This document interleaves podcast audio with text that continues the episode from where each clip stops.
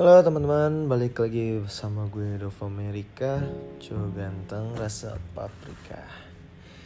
Ya hari ini gue mau ngomong-ngomong santai aja ya. Gak usah buru-buru, gak usah terlalu serius. Sambil rebahan boleh, sambil makan boleh. Sambil inget-inget mantan juga boleh. Mantan terus. Ya jadi sebenarnya podcast ini adalah podcast memainkan peran. Dari judul aja sudah jelas kalau gue di sini cuman sebagai pemain peran aja. Jadi belum tentu gue bisa ngelakuin apa yang gue omongin. Cuma berusaha jadi uh, wise man aja. Jadi orang yang sok bijak.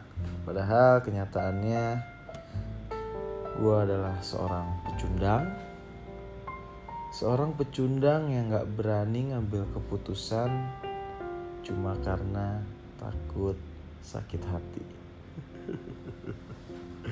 ya jangan diledekin karena emang gue orang yang paling takut buat ngerasain sakit. Kalian juga pasti pernah ngerasain yang namanya sakit hati dengan pasangan kalian, dengan teman kalian, atau dengan orang tua kalian. Ya memang sakit hati di sini macem-macem. Tapi gue pengen bahas tentang sakit hati di dalam hubungan asmara. Asmara. Jadi awal-awal semua manusia itu bakal jadi manusia paling sempurna selama masa PDKT kita punya sejuta alasan kenapa kita harus bareng sama dia. Itulah kenapa ketika PDKT semua orang drastis jadi baik. Semua orang drastis jadi romantis. Semua orang bisa menjadi orang yang paling baik dan paling romantis waktu PDKT. Tapi setelah hubungan ini berjalan agak lama dan tiba-tiba semuanya tuh bisa aja jadi berubah dan kita juga jadi punya alasan kenapa kita harus pisah dari dia. Hari ini gue pin bahas topik tentang lo harus pisah atau bertahan. Wajar sebenarnya. Kita punya pilihan untuk merespon itu untuk bertahan atau pergi. Ya dua-duanya memang pilihan yang sah termasuk pergi. Kalau kita nggak suka dengan perubahan yang terjadi, misalnya tentang perubahan sikap, tentang perubahan uh, respon, tentang perubahan yang tadinya dia care tiba-tiba jadi enggak, ya wajar. Namanya kita terus tumbuh dan setiap perubahan itu pasti ada. Memang kalau kata orang menerima apa adanya itu adalah keharusan untuk setiap uh, hubungan. Tapi di sisi lain kita juga harus realistis. Kalau memang kita bertahan hanya untuk ngerasain sakit, kenapa kita nggak pilih pergi? Jadi dua poin ini sebenarnya bisa jadi bahan pertimbangan. Apa yang harus kamu tentukan untuk tetap bertahan atau pergi. Mas Dov dia berubah. Dulu udah gak kayak gitu. Sekarang kenapa dia jadi cuek? Sekarang kenapa dia jadi uh, apatis? Kenapa dia jadi uh, bodoh amat? Jadi gini, kita perlu ketahui bahwa sebenarnya mungkin sifat-sifat itu udah mereka punya sejak zaman kita PDKT dulu. Cuman bedanya ketika sekarang kita berhubungan sudah cukup lama, sudah cukup jauh dan mendalam, jadi uh, dia sudah menemukan titik nyaman sama kita. Dari situ baru mereka bisa menunjukkan sifat asli mereka karena ya mereka pasti ngira kita akan menerima. Lanjut, perlu kita ketahui bahwa nggak ada manusia yang terlahir sempurna. Begitupun pasangan kita. Kita bisa pergi memang kalau kita nggak suka. Tapi kita harus sadari bahwa mungkin kita akan selalu menemukan kekurangan-kekurangan dari pasangan kita yang gak kita suka. Entah pasangan kita selanjutnya selanjutnya selanjutnya selanjutnya dan selanjutnya. Jadi mau sampai kapan lo pergi terus sesempurna apa sih sebenarnya kita sampai lo mau nyari pasangan yang juga sempurna?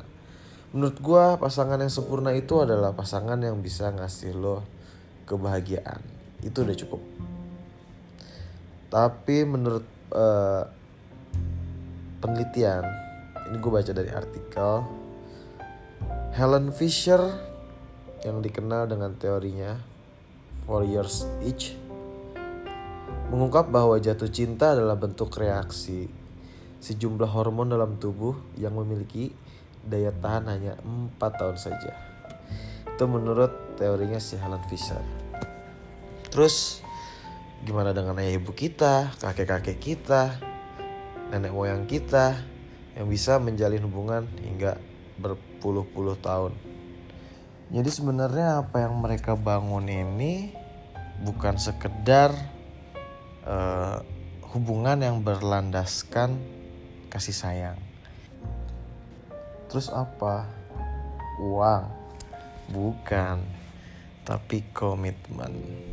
Jadi komitmen ini bagaikan kaki yang sebenarnya ketika salah satu dari kalian nggak ada ya pasti pincang nggak bisa jalan itu bagaimana peran komitmen di suatu hubungan selain komitmen juga ada usaha karena komitmen aja tanpa usaha ya, hanya cuman jadi mimpi hanya cuman jadi wacana.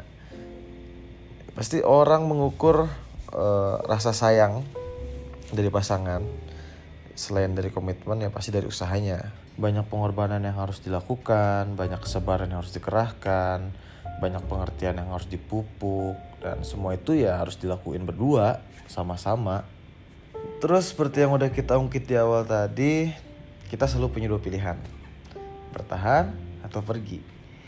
Nggak ada pilihan yang benar ataupun salah karena keputusan yang telah diambil adalah keputusan yang memang udah pasti dipikirkan matang-matang dan melalui segala pertimbangan. Ketika kita bicara soal komitmen, sebenarnya pergi ini menjadi pilihan yang paling terakhir. Karena esensi dari komitmen itu ya mempertahankan hubungan dengan kemauan untuk memperbaiki.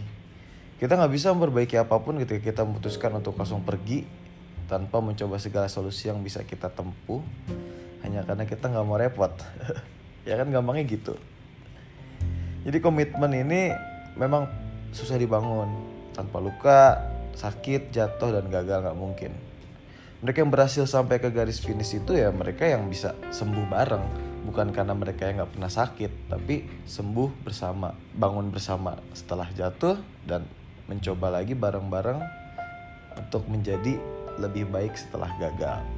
Yang perlu kalian ingat, ya pasti kebahagiaan itu datang dengan sendirinya, seiring dengan banyaknya hal sulit yang telah kalian usahakan demi mempertahankan komitmen yang udah kalian bangun. Dari persepsi yang salah yang pernah gue denger untuk kata pergi karena mereka nggak bahagia. Sebenarnya bahagia adalah sesuatu yang bisa diciptakan dengan cara yang berbeda. So, harga dari sebuah hubungan yang bahagia itu belum pen, belum pantas kalian ucapkan kalau kalian belum punya komitmen yang kuat dan juga kalian belum pernah sembuh bersama. Jadi gimana? Sudah mantap mau pergi atau mau bertahan? Ingat, bertahan pun bukan sekedar cuma untuk menunda perpisahan dan juga bertahan itu bukan karena lo takut sendiri tapi bertahan itu tandanya lo udah siap buat menunggu kesedihan itu akan datang.